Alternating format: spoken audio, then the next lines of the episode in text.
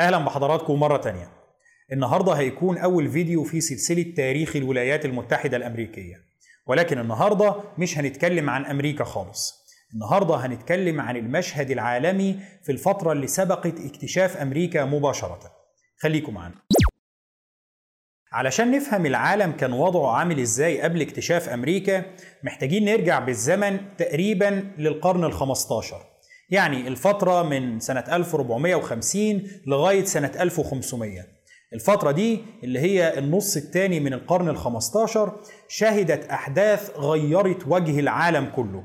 الأحداث دي هي اللي تبعاتها لسه مأثرة علينا لحد النهاردة. العالم المعروف في الوقت ده كان عبارة عن أوروبا وآسيا وأفريقيا أو نقدر نقول أغلب أجزاء أفريقيا.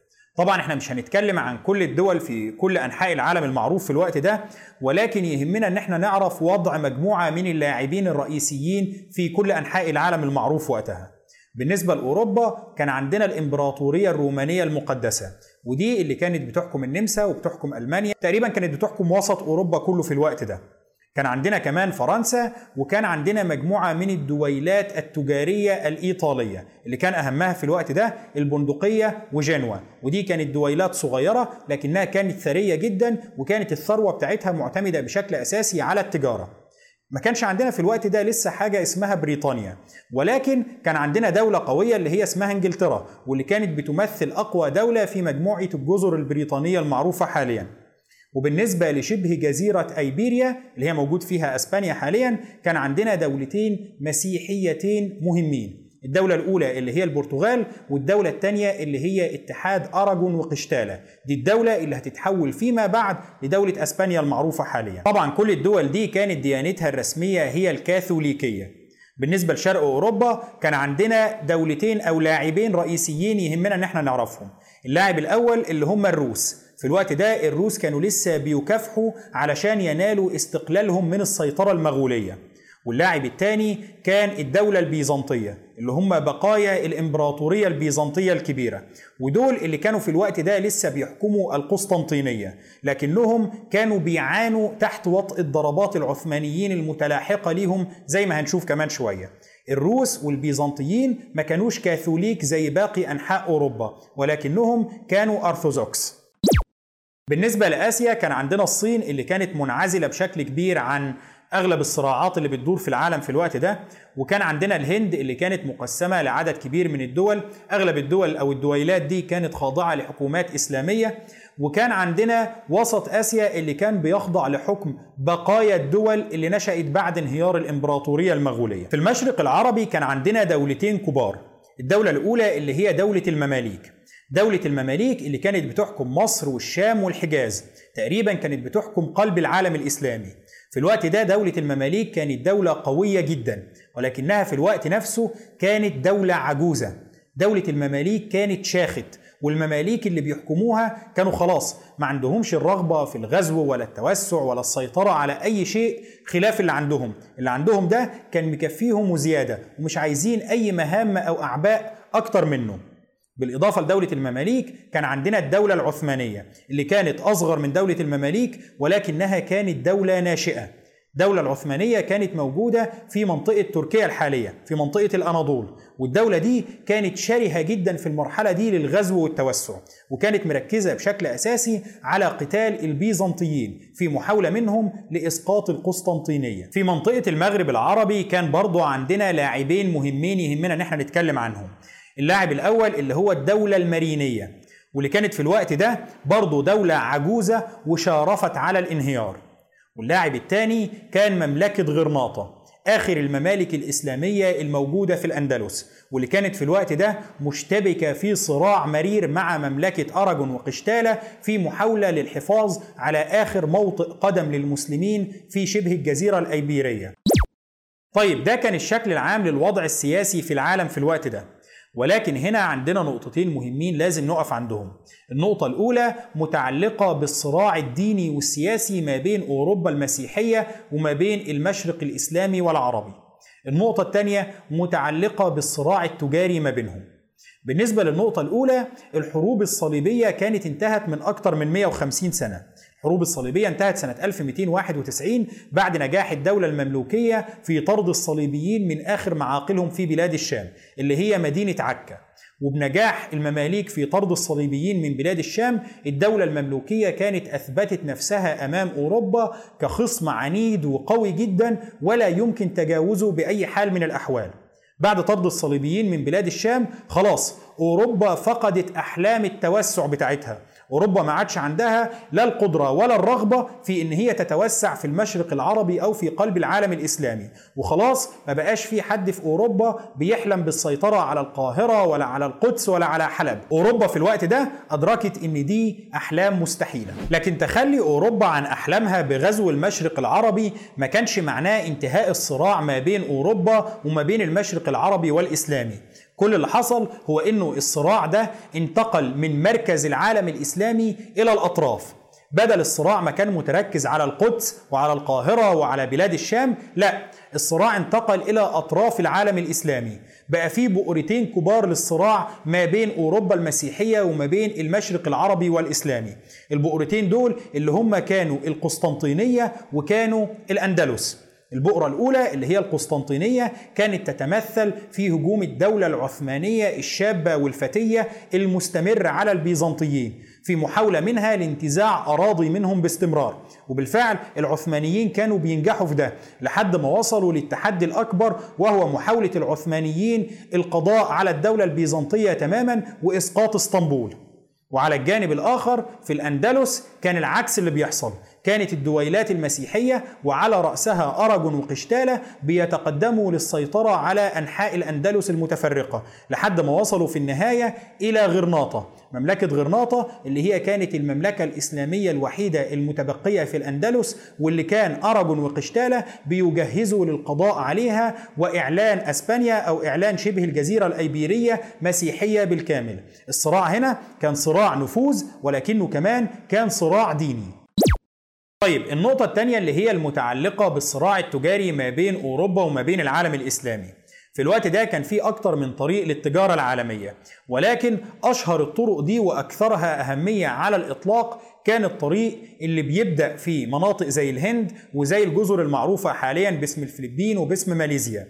في المناطق دي كان بيتم تجهيز السلع والمنتجات اللي بتنتجها المناطق دي كلها. وعلى رأس السلع والمنتجات دي كان منتجات زي التوابل اللي ما كانتش موجودة في أوروبا وكان المناطق دي بتحتكر إنتاجها.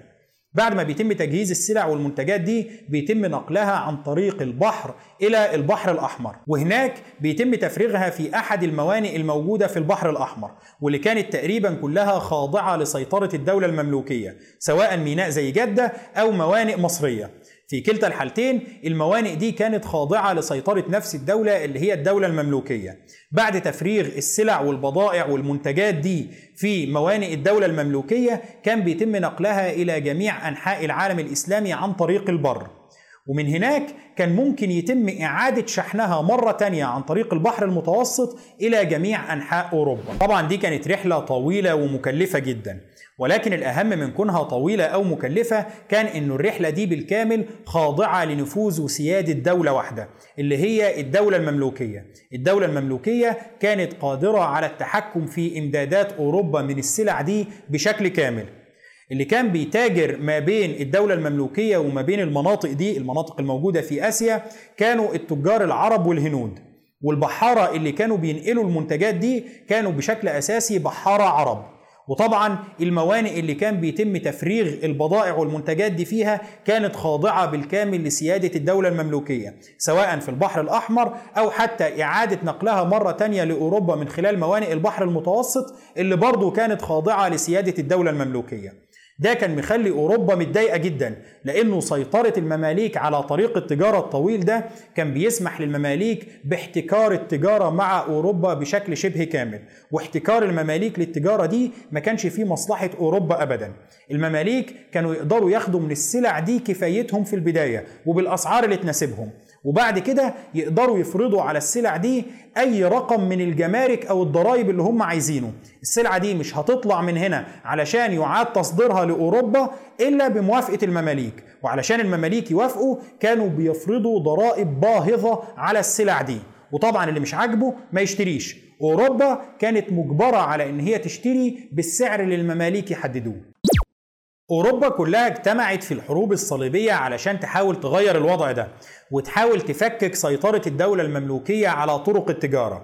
ولكنها في النهاية وبعد صراع مرير فشلت وأدركت في النهاية أنه فارق القوة العسكرية المهول ما بينهم وما بين المماليك هيسمح للمماليك بالسيطرة على طرق التجارة والاستمرار في احتكار التجارة مع أوروبا. وهنا بالرغم من إنه الوضع ده كان مؤذي جدا لأوروبا إلا إنها كانت مضطرة تستحمله بسبب فارق القوة. كان في طرق فرعية تانية للتجارة مع أوروبا، أهمها كان نقل البضائع دي من خلال وسط آسيا إلى سواحل البحر الأسود وحدود الدولة البيزنطية. ومن هناك كان بيتم نقلها من البحر الأسود مرورا بالمضايق البحرية الخاضعة لسيطرة الدولة البيزنطية اللي هي البوسفور والدردنيل وبعد كده نقلها إلى باقي سواحل أوروبا. ده كان طريق بتسيطر عليه بشكل شبه كامل الدولة البيزنطية. وطبعا كانت التجارة النشطة فيه هي تجارة جنوة والبندقية. وكان عندنا كمان طريق فرعي آخر اللي هو طريق بينقل تجارة غرب أفريقيا عبر الصحراء إلى أراضي الدولة المرينية ومنها إلى أوروبا. لكن برضه الطريق ده كان خاضع لسيطرة المسلمين في شمال أفريقيا. وفي منتصف القرن ال15 تحديدا سنة 1453 العثمانيين بينجحوا في إحداث زلزال سياسي ضخم في العالم كله. العثمانيين في السنة دي بينجحوا بقيادة محمد الفاتح في إسقاط القسطنطينية والقضاء على الدولة البيزنطية. طبعا دي بتكون ضربة معنوية قوية جدا لأوروبا كلها. أي نعم أوروبا كانوا كاثوليك في حين أن الدولة البيزنطية كانوا أرثوذكس ولكن ده لا ينفي أن الضربة كانت شديدة جدا بالنسبة لأوروبا المسيحية كلها القسطنطينية كانت مركز لواحدة من أقدم وأعرق الدول المسيحية في العالم وسقوطها على يد العثمانيين المسلمين كان معناه أن أوروبا مهددة بخطر الاحتلال أو الاجتياح الإسلامي الضربة دي بتكون ضربة قوية جدا لأوروبا وأوروبا بتبدأ تتساءل هل العثمانيين ناويين يقفوا عند القسطنطينية؟ مين قال؟ العثمانيين اللي أسقطوا القسطنطينية ممكن يكملوا لحد روما. إيه اللي هيمنعهم؟ ولكن سقوط القسطنطينية ما كانش بس له بعد ديني أو سياسي. سقوط القسطنطينية كان معناه أن الدولة العثمانية بقت مسيطرة على طرق التجارة اللي كانت بتتحكم فيها الدولة البيزنطية. وده كان معناه اكتمال الحصار الإسلامي لكل طرق التجارة مع أوروبا. طبعا الوضع ده ما كانش عاجب أوروبا ابدا. يعني بعد ما كان في متنفس بسيط للتجارة بيجي عن طريق البحر الأسود والمضايق الخاضعة لسيادة البيزنطيين كده خلاص. بقى يا هتتعامل مع التجارة القادمة عبر أراضي المماليك يا هتتعامل مع التجارة القادمة عبر أراضي الدولة العثمانية. وفي الحالتين أوروبا كانت متضررة بشكل كبير جدا. الوضع بيزداد سوءا كمان لما دولة المماليك بتبدأ الأمور تتدهور فيها وبيبدأ يحكمها سلاطين غير أكفاء وما عندهمش كفاءة أو مقدرة إدارية كبيرة. طبعا السلاطين دول بيلجأوا هنا لأسهل حل ممكن أي دولة تلجأ له لجمع الأموال واللي هو في نفس الوقت أول علامة على تدهور الأوضاع في أي دولة الحل ده اللي هو رفع الضرائب والجمارك الدولة المملوكية بتبدأ ترفع الجمارك بشكل كبير جدا على أي سلع رايحة لأوروبا وده بيسبب ارتفاع الأسعار في أوروبا بشكل جنوني. ولكن في النهاية أوروبا كانت لا تزال غير قادرة على مواجهة المماليك أو حتى العثمانيين بالقوة العسكرية. أوروبا هنا بتضطر أن هي تواجه الارتفاع الجنوني في الأسعار ده بالصمت. بتضطر إن هي تتقبل الارتفاع الجنوني في الأسعار في أسعار كل السلع والمنتجات اللي كانت بتستورد من الهند ومن شرق آسيا بدون ما تكون قادرة على اتخاذ أي إجراء مباشر. ولكن ده برضه بيخلي أوروبا مضطرة إن هي تتحرك. أوروبا هنا بتقرر إن هي تتحرك في اتجاهين الاتجاه الأول اللي هو اتجاه الحروب الدينية والسياسية مع العالم الإسلامي والاتجاه الثاني اللي هو اتجاه الحروب التجارية. بالنسبة للاتجاه الأول اللي هو اتجاه الحروب الدينية أوروبا بتلاقي إن هي غير قادرة على مواجهة المماليك أو العثمانيين عسكريا. يعني أوروبا مش هتقدر إن هي تروح تسترد القسطنطينية مرة تانية. مش هينفع. ما عندهاش القدرة العسكرية ولا التوافق السياسي إنها تسترد القسطنطينية من أيدي العثمانيين. وعلشان كده بتقرر إن هي تنقل الصراع لجبهة تانية. ما دام العثمانيين أقوى في الجبهة الشرقية خلينا ننقل الصراع ده للجبهة الغربية. الجبهة الغربية اللي هي شبه جزيرة أيبيريا أو الأندلس. أوروبا هنا بتقرر إن هي تواجه الطرف الأضعف في الدول الإسلامية اللي هو مملكة غرناطة وتسقطها. وبكده أوروبا ما دام مش هتقدر تسترد القسطنطينية خلاص خليها تركز على استرداد الأندلس اللي المسلمين كانوا انتزعوها من 700 سنة أو أكتر. أوروبا دلوقتي بتقرر إن ده الطرف المناسب اللي نقدر نركز عليه علشان نرد الضربة اللي أخدناها في القسطنطينية. الجانب الثاني اللي هو جانب الصراع التجاري. طيب أوروبا هتعمل إيه بالنسبة للصراع التجاري؟ ما إحنا لسه قايلين إن أوروبا ما عندهاش لا القدرة العسكرية ولا التوافق السياسي اللي يسمح لها بإن هي تشن حروب صليبية جديدة على العالم الإسلامي. مش هيقدروا يسيطروا على طرق التجارة. طرق التجارة دي كانت خاضعة لسيطرة العالم الإسلامي وكانت مؤمنة بقوة عسكرية كبيرة جدا تخليهم غير قادرين على السيطرة عليها. أوروبا هنا بتبدأ تفكر بشكل مختلف. ما دام إحنا مش قادرين نسيطر على طرق التجارة دي فإحنا لازم نجد طرق بديلة للتجارة. خلاص الطرق الخاضعة لسيطرة المماليك أو العثمانيين مش مهمة. لكن المهم بالنسبة لنا دلوقتي إن إحنا نحاول نجد طريق بديل نوصل بيه للتجارة مع باقي العالم بدون المرور بالدول الإسلامية. وهنا بيظهر اسم البرتغال كقوة رائدة في محاولة إيجاد طريق بديل للتجارة. طيب اشمعنى البرتغال؟ الحقيقة إن في أكتر من سبب يخلي البرتغال مرشحة وبقوة إن هي تكون القوة الأوروبية الرائدة في مجال الاكتشافات البحرية. واحد من الأسباب دي كان الموقع الجغرافي للبرتغال المطل على المحيط الأطلنطي واللي كان بيحتم على البرتغال إن يكون عندها قوة بحرية كبيرة. القوة البحرية دي هي اللي هيتم استخدامها للاكتشافات والتوسع البحري. من ناحية تانية البرتغال دولة تم تأسيسها على أراضي تم انتزاعها من المسلمين. وده كان مخلي عند البرتغاليين عاطفة دينية قوية ومخلي عندهم حماسة للتخلص من سيطرة المسلمين على طرق التجارة. على الجانب الآخر البرتغال وبالرغم من أن أراضيها دي تم انتزاعها من أيدي المسلمين إلا أنهم في التوقيت ده ما كانوش منخرطين في أي عمليات عسكرية كبرى ضد المسلمين. يعني مثلا جارتهم قشتالة قشتالة وأراجون كانوا منهمكين في صراع مرير مع المسلمين خصوصا في مملكة غرناطة. الصراع ده كان بيستنزف قواهم بشكل كبير جدا وكان مخليهم ما يقدروش يركزوا غير في الجبهة دي. علشان كده مملكة قشتالة وأراجون كانوا متأخرين مقارنة بالبرتغال في جانب القوة البحرية والاستكشافات في جميع أنحاء العالم. ولكن البرتغال عندهم عاطفة دينية قوية مضادة للمسلمين ولكن في الوقت نفسه ما عندهمش حاجة تشغلهم ما عندهمش معارك كبيرة داخلين فيها أو حروب كبيرة بيوجهوا قواهم كلها ليها. وعلشان كده البرتغال كانت مؤهلة إن هي خلاص تستغل القوة بتاعتها دي وتستغل استقرار الأوضاع السياسية فيها مقارنة بقشتالة مثلا في إن هي تتوسع بحريا للمزيد من الاكتشافات. في سبب مهم كمان يخلي البرتغال هي المرشح الأقوى لتولي العبء ده نيابة عن أوروبا. السبب ده هو أنه البرتغال بدأت في مجال الاكتشافات البحرية مبكرا يمكن حتى قبل المرحلة الزمنية اللي إحنا بنتكلم فيها. إحنا بدأنا كلامنا عن المرحلة الزمنية اللي هي من منتصف القرن ال15 وحتى نهايته. ولكن البرتغال بدأت في مجال الاكتشافات البحرية من بدايات القرن ال15 مش من منتصف القرن ال15 أو نهايته. أول اسم بيذكر في مجال الاكتشافات البحرية في البرتغال وربما في أوروبا كلها هو هنري الملاح. هنري كان أمير برتغالي وراجل كان مهتم جدا بفكرة إيجاد طريق بديل للتجارة بدون المرور بالعالم الإسلامي.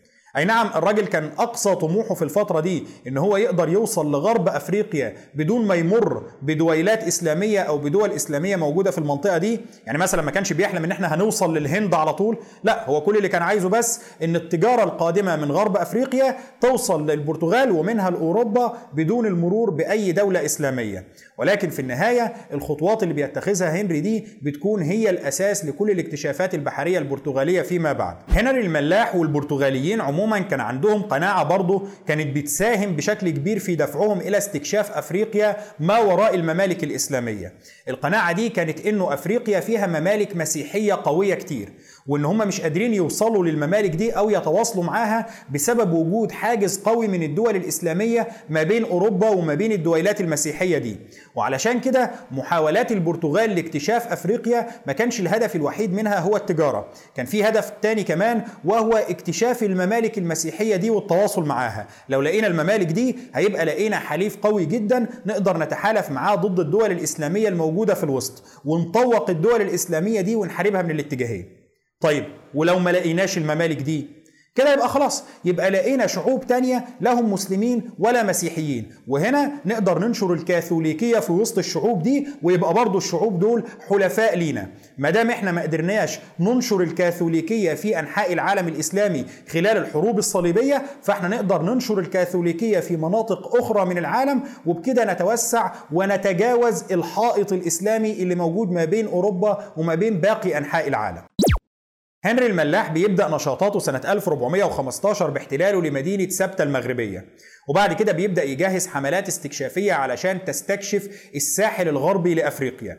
الحملات دي بتبدأ من سنة 1418 وحملة ورا حملة بيبدأ البرتغاليين يتوغلوا بامتداد الساحل الغربي لأفريقيا لحد ما بيوصلوا لمصب نهر السنغال وبيقدروا يتجاوزوه. وهنا البرتغاليين بيلاقوا نفسهم فعلا وصلوا لعمق القارة الأفريقية أو على الأقل وصلوا لمناطق ما كانوش بيقدروا يوصلوا لها قبل كده إلا مرورا عبر الأراضي الإسلامية. هنا خلاص البرتغاليين لقوا طريق مختصر لا يمر عبر أي أراضي خاضعة للدول الإسلامية الموجودة في الشمال الأفريقي. وبكده التجارة بتبدأ تزدهر في البرتغال.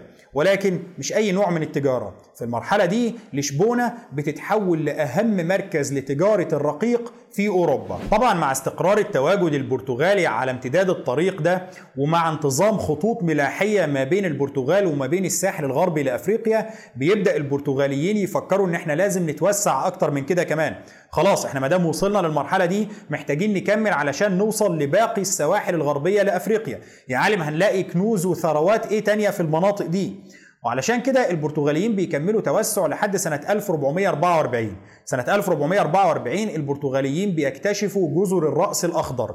جزر الرأس الأخضر اللي بتتحول فيما بعد لأهم مركز إمداد وتموين للسفن البرتغالية في المحيط الأطلنطي. خلاص هي دي النقطة اللي السفن البرتغالية هتنطلق منها فيما بعد لاستكشاف المزيد من الأراضي. ما عادتش الحملات البرتغالية هتبقى نقطة انطلاقها الرئيسية بعد كده هي البرتغال. لا خلاص إحنا بقالنا مركز عمليات وإمداد متقدم موجود في عمق المحيط الأطلنطي. ومنه نقدر نبعت حملات جديدة. الحملات دي تقدر توصل لمدى أطول. الاستكشافات البرتغالية بتستمر بعد كده وبالرغم من إنه هنري الملاح بيموت سنة 1460 إلا إنه بيكون بالفعل وضع حجر الأساس لكل اللي البرتغال هتقدر تحققه في مجال التفوق البحري على مدار الأعوام القادمة. خلاص البرتغال بقى عندها قوة بحرية قوية جدا. القوى البحرية بتاعت البرتغال دي بتبرز بشكل أساسي لما بتحصل حرب في قشتالة بخصوص وراثة العرش. قشتالة اللي كانت الجارة الأهم للبرتغال. حصلت فيها حرب بخصوص وراثة العرش في الفترة ما بين سنة 1475 لسنة 1479 وفي الحرب دي اتدخلت قوى أوروبية مختلفة علشان تدعم مرشحين محتملين لوراثة العرش في قشتالة. ما يهمناش قوي تفاصيل الحرب دي ولا مين كانوا الأطراف اللي فيها ولكن يهمنا إن طبعا التدخل البرتغالي كان تدخل مؤثر وإنه الحرب نشبت ما بين أطراف مختلفة كان من ضمنها البرتغال. في الحرب دي قوات قشتالة قدرت تحقق تفوق من الناحية البرية. ولكن قوات البرتغال قدرت تحقق تفوق واضح جدا من الناحية البحرية. وده شيء مفهوم. جيوش قشتالة كانت أكثر تمرسا في الحروب البرية بسبب صراعاتها المستمرة مع المسلمين. في حين أن القوة البحرية البرتغالية كانت أقوى من أي قوة بحرية أوروبية تانية خصوصا القوة البحرية بتاعت قشتالة اللي كانت لا تقارن أبدا بالقوات البرتغالية اللي بقالها سنين بتتمرن وبتستكشف وبتتوسع وكان عندها قوة بحرية أكبر وأكثر تمرسا. وكنتيجة للتفوق القشتالي على الأرض والتفوق البرتغالي على البحر. الدولتين بيقعدوا مع بعض في نهاية الحرب دي علشان يوقعوا اتفاقية. الاتفاقية دي اسمها اتفاقية الكاسوفاس. تم توقيعها مع نهاية الحرب سنة 1479 في الاتفاقية دي بيتم حسم مسألة وراثة العرش القشتالي لصالح الملكة القشتالية إيزابيلا. خلاص إحنا اتفقنا على النقطة دي الملكة إيزابيلا هي اللي هتجلس على عرش قشتالة والبرتغال موافقة على ده. ولكن في المقابل البرتغال بتستغل التفوق البحري بتاعها وبتقول لقشتالة إحنا موافقين على اللي أنتوا بتقولوا عليه على الأرض ولكن في البحر البرتغال ستحتفظ بكل الجزر اللي هي اكتشفتها في المحيط الأطلنطي لحد دلوقتي. قشتالة ستحتفظ فقط بجزر الكناري اللي هي بالفعل كانت خاضعة لسيادة قشتالة. دي كانت بالفعل بتاعت قشتالة من قبل الحرب. فقشتالة هتحتفظ بجزر الكناري ولكن البرتغال هتحتفظ بكل الجزر التانية اللي تم اكتشافها في المحيط الأطلنطي. مش بس كده البرتغال هتحتفظ بالحق في إنه أي أرض جديدة يتم اكتشافها بحريا تبقى بتاعه البرتغال. هنا البرتغال بالفعل كانت بتبني على الانتصار اللي هي حققته. إحنا الأسطول بتاعنا قدر يتفوق وبالتالي حتى لو أنتوا اعترضتوا على ده إحنا هنقدر ننفذه. إنما هنا البرتغال كانت بتحاول تنتزع لنفسها الحق القانوني وبالفعل قدرت تنتزعه. بعد توقيع الاتفاقية دي بقى من حق البرتغال إن هي تتوسع وتستكشف المزيد من الأراضي فيما وراء البحار وبقت أسبانيا أو قشتاله مقرة بسيادة البرتغال على أي مناطق جديدة يتم اكتشافها. بعد توقيع الاتفاقية دي البرتغال بتقرر التركيز على التوسع في المزيد من الاستكشافات. إحنا خلاص دلوقتي بقى معانا وثيقة قانونية بتقول إن أي أراضي جديدة هنكتشفها هتبقى بتاعتنا محدش بينازعنا فيها. وعلشان كده البرتغال بترسل المزيد من البعثات الاستكشافية. سنة 1482 البرتغاليين بينجحوا في الوصول إلى خط الاستواء وبينجحوا في تجاوز خط الاستواء وصولا إلى مصب نهر الكونغو. وده بيكون تقدم برتغالي قوي جدا. بالشكل ده البرتغال استكشفت أكتر من نص سواحل أفريقيا الغربية. فاضل حاجة بسيطة وتستكشف كل السواحل الأفريقية الغربية.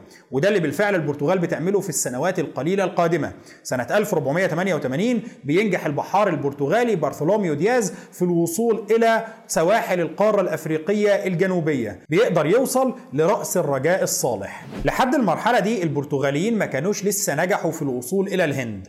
ولكنهم كانوا شايفين إنه خلاص هانت فضل على الحلو تكة. إحنا دلوقتي استكشفنا كل السواحل الغربية لأفريقيا ووصلنا للطرف الجنوبي للقارة الأفريقية. اللي فاضل بعد كده إن إحنا نستكشف السواحل الشرقية لأفريقيا ومنها نقدر نوصل للهند. ويبقى كده خلاص تجاوزنا كل طرق التجارة اللي بتمر عبر أي دولة إسلامية. طبعا الخطة البرتغالية كانت خطة طموحة ولسه محتاجة وقت ولكن البرتغاليين كانوا واثقين إن هم في النهاية هيقدروا يوصلوا للهند.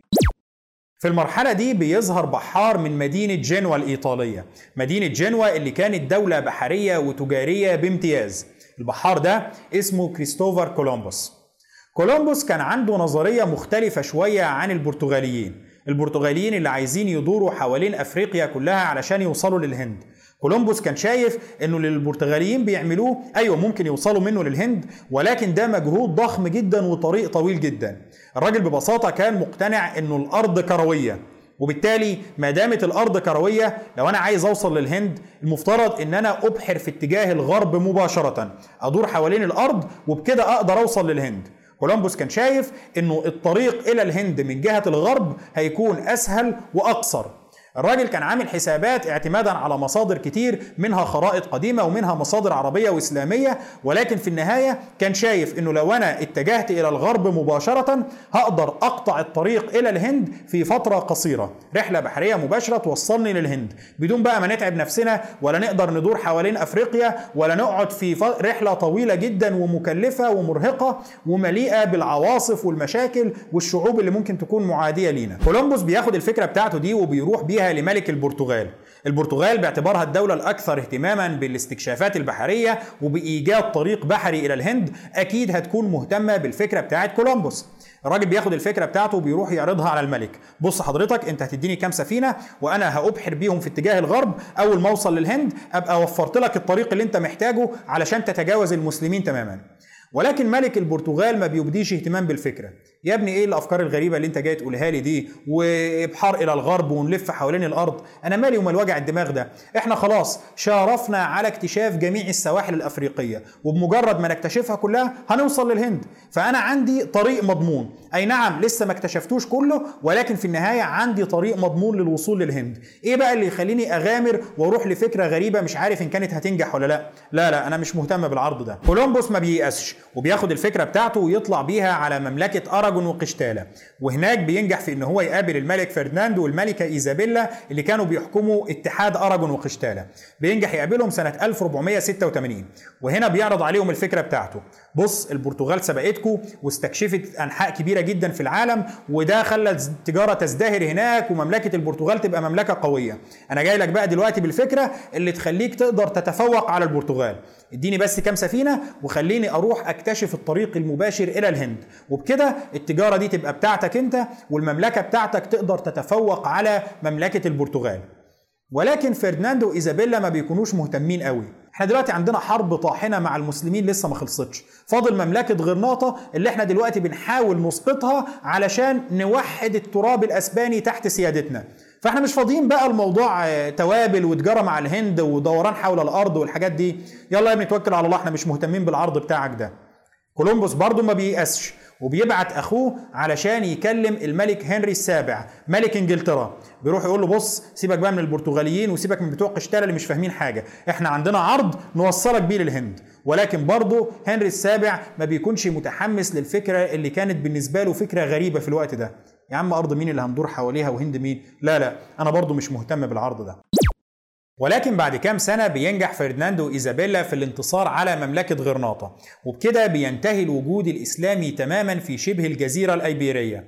الانتصار ده بيحصل سنة 1492 تحديدا في شهر يناير سنة 1492 بمجرد انتصار فرديناندو وإيزابيلا على مملكة غرناطة وبمجرد إن هم قدروا يسيطروا على كامل التراب في شبه الجزيرة الأيبيرية طبعا باستثناء مملكة البرتغال بيبدأوا يبصوا للدولة بتاعتهم ويشوفوا إحنا إزاي نقدر ننظم دولتنا دي علشان تبقى زي باقي الدول الأوروبية الكبيرة والمحترمة. إحنا خلاص خلصنا الحرب المقدسة بتاعتنا. ده الوقت اللي نحاول بقى فيه نبقى دولة أوروبية كبيرة ولها وضعها. وهنا بيبدأ فرناندو وإيزابيلا يبصوا للجارة الأقرب والأغنى اللي هي البرتغال. هنا أراجون وقشتالة بيلاقوا إن السبب الأساسي في إنه البرتغال كانت دولة قوية ودولة غنية هي التجارة. الاستكشافات بتاعتهم اللي خلتهم يوصلوا لمناطق بعيدة ويقدروا يتاجروا معاها ويبقوا أهم مركز تجاري لأوروبا كلها. وعلشان كده بيبدأوا يفكروا إنه طب ليه إحنا كمان ما يبقلناش نصيب في الكعكة الكبيرة دي؟ ليه ما نحاولش ناخد حتة من البرتغال؟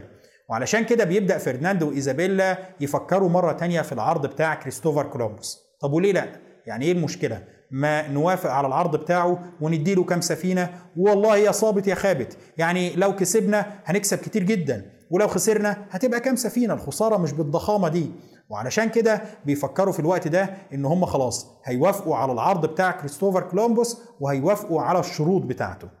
لأنه كريستوفر كولومبوس كان له شروط. بعد ثلاث شهور بس من انتصار فرديناند وإيزابيلا على مملكة غرناطة في شهر أبريل سنة 1492 بيوافقوا على الشروط بتاعة كريستوفر كولومبوس. الشروط دي اللي كانت بتتضمن إنه كريستوفر كولومبوس هيتم تزويده بثلاث سفن. هتدوني ثلاث سفن وإنتوا اللي هتمولوا الحملة دي. بالسفن دي هحاول أكتشف لكم طريق مباشر إلى الهند. ولكن أي مناطق جديدة هيتم اكتشافها كريستوفر كولومبوس بيشترط إن يتم تعيينه فيها كنائب للملك. أي منطقة أنا اللي هكتشفها أنا هبقى النائب بتاع ملكة قشتاله الملكة إيزابيلا على المناطق دي. بالإضافة لكده أي تجارة هتتم مع المناطق الجديدة المكتشفة أنا هيكون لي 10% من الأرباح بتاعتها. كريستوفر كولومبوس كان شايف إن دي فرصة حياته ولازم يستغلها بأقصى درجة ممكنة. لازم من ورا الفرصة دي أنال منصب وأنال أموال كتيرة جدا. ولكن إيزابيلا بتوافق. إيزابيلا بتلاقي إنه وماله مش مشكلة. يعني مملكة قشتالة هتمول حملة عبارة عن ثلاث سفن. ولا حاجة. لو الثلاث سفن دول حتى غرقوا مش خسارة كبيرة. ولكن لو قدروا يكتشفوا مناطق زي اللي البرتغال اكتشفتها ده هيخلي قشتالة تكون في مكان تاني خالص. هيخلي قشتالة قوة أوروبية ضخمة جدا. وعلشان كده بيتم الموافقة على الشروط بتاعة كريستوفر كولومبوس وبيتم توقيع اتفاق ما بين البلاط القشتالي وما بين كولومبوس اسمه اتفاق سانتا في بعد إقرار اتفاق سانتا في بيتم البدء في تجهيز السفن اللازمة للحملة. الموضوع ده بياخد كام شهر؟ وفي النهاية في شهر أغسطس سنة 1492 بتنطلق ثلاث سفن من الأراضي القشتالية في اتجاه الغرب بقيادة كريستوفر كولومبوس علشان تحاول أن تجد طريق إلى الهند. هنقف لحد هنا النهارده إن شاء الله. شكرا لحضراتكم. والأسبوع الجاي هنكمل كلامنا علشان نشوف حملة كريستوفر كولومبوس في اتجاه الغرب.